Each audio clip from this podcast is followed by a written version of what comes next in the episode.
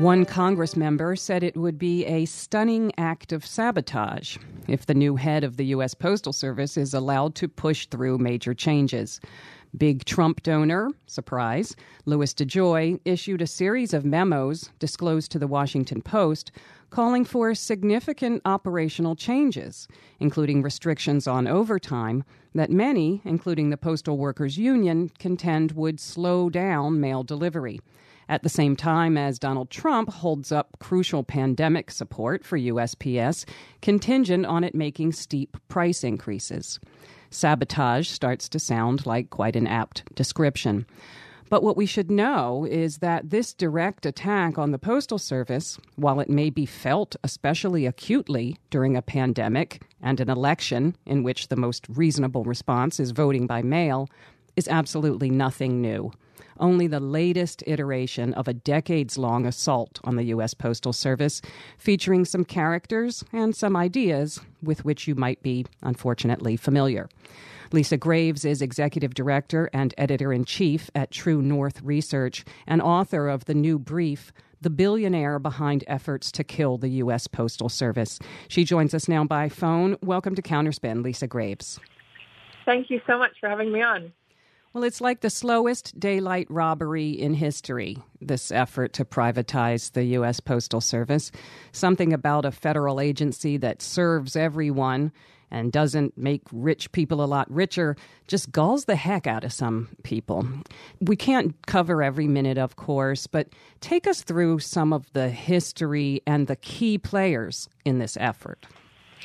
Sure. What we discovered in our research was that Charles Koch, who's one of the richest billionaires in the world and who leads one of the biggest privately held corporations in the world, Koch Industries, has been staking efforts by people who have been working to privatize the Postal Service for more than five decades, basically. So we traced the early funding of Charles Koch of the Reason magazine and Reason Foundation as it was working to popularize the term privatization and specifically target the Postal Service for privatization.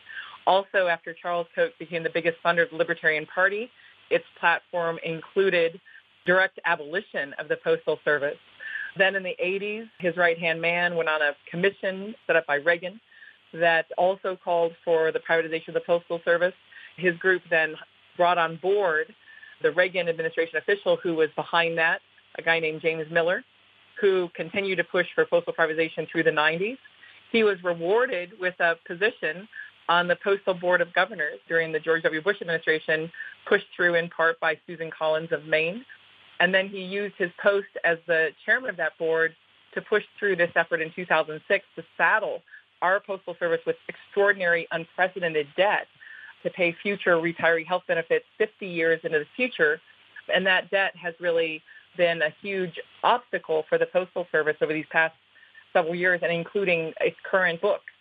And so you have a, a multi-decade campaign fueled by Koch men to privatize the most popular government agency, the one that serves more people than any other agency in our entire government. And now with the help of Trump and his political appointee, Lou DeJoy, trying to make the Postal Service less effective, we have a combination of forces that puts our Postal Service at grave risk. Well, I wanted to draw you out on, on one part, the Postal Accountability and Enhancement Act, because, you know, we often hear in the press that the problem is the Postal Service just can't compete, you know, with UPS and with FedEx. But that is part of the reason that folks call this a manufactured crisis. But it often appears, if it appears, as kind of a an allegation of some critics, or somehow it's not a minor, it's just a minor part of the story. Can you just talk a little bit more about that pre-funding requirement? Sure. This pre-funding requirement was imposed after other George W. Bush insiders looked at privatizing the Postal Service and felt that having potential future liabilities would be an obstacle to privatization. So the next thing that happened was that James Miller pushed through the Congress this effort to move that debt into a fund or that potential future debt into a fund. And what it did was take enormous sums that the Postal Service had in savings, put that into that account and impose a nearly $5 billion payment each year for those future liabilities. It was really designed to make the Postal Service more attractive to privatization. And Susan Collins helped instrumentally with that, along with Mitch McConnell, who strongly supported James Miller's appointment to the Postal Board of Governors. And so you have the person who's now at the helm of the Senate who's in a position to do the right thing by the American people and by people in cities and small towns everywhere to save the Postal Service. Instead, you have someone who has worked behind the scenes to aid this effort to weaken our Postal Service. No private company and no government agency has any such requirement of that sort of future funding or to carry that liability on their books. And taking away those assets of the Postal Service deprives it of additional liquidity to help it to uh, modernize its fleets, for example, its postal trucks, to have them be more fuel efficient, to be modernized.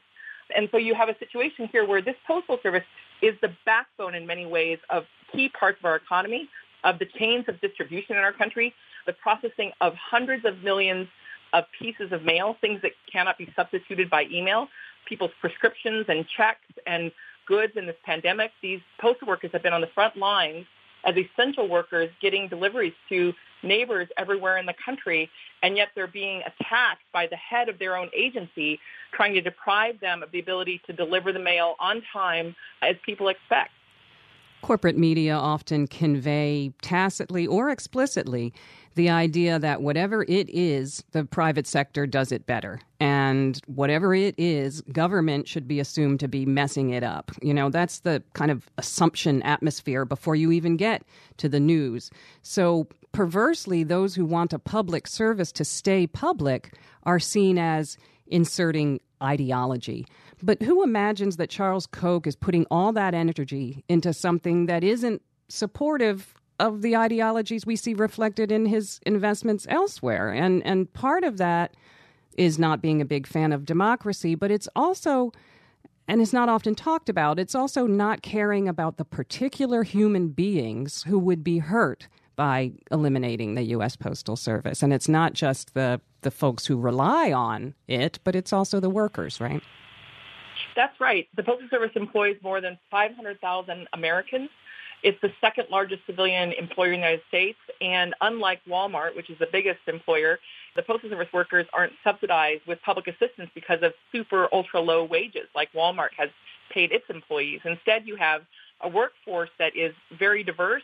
In some cities, a significant portion of the workers are African Americans, like in Chicago. It's a workforce that has 100,000 uh, former veterans, military veterans uh, that make it up. It has tremendous track record. It is the most popular brand in America and the most trusted government agency. And yet, largely because one billionaire has had such singular focus on this extreme privatization agenda, he's been able to move that fringe idea from those fringes into almost domination within the Republican Party, unfortunately. And that's at odds with a long-standing history of bipartisan, transpartisan support for this vital public service that, in fact, the private sector can't do better would gouge us for, would charge us so much more, as we already see in the prices charged, in my opinion, by FedEx and UPS for other deliveries. And who aren't incentivized to go all the way out on those rural roads, you know, where the post office goes, just because that's that's part of their job. Exactly, exactly. And so many times Congress has spoken about the importance of the Postal Service as tying the nation together, making sure that every American, no matter how remotely they live, no matter how big the city is they live in, even in, through hurricanes like Katrina, through pandemics like this crisis, you have postal workers who have worked deliver the mail come rain or come shine and make sure people's mail both gets to them and that their ballots, for example, gets to clerks of court.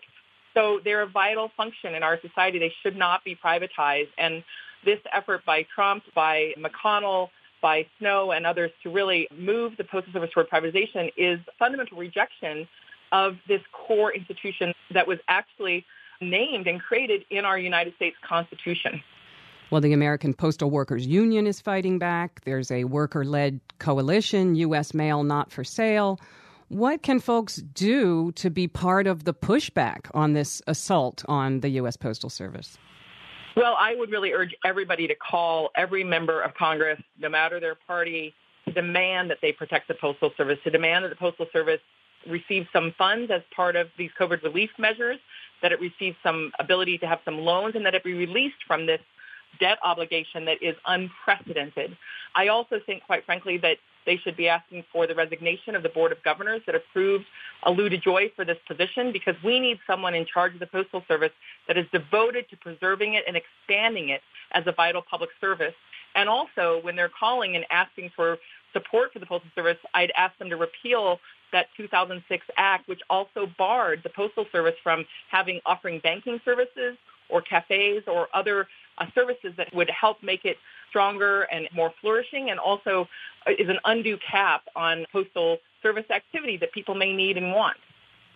Well, we've been speaking with Lisa Graves of True North. They're online at truenorthresearch.org, and you can find the brief, The Billionaire Behind Efforts to Kill the U.S. Postal Service, on inthepublicinterest.org. Lisa Graves, thank you so much for joining us this week on Counterspin. Thank you so much. It was an honor to be on.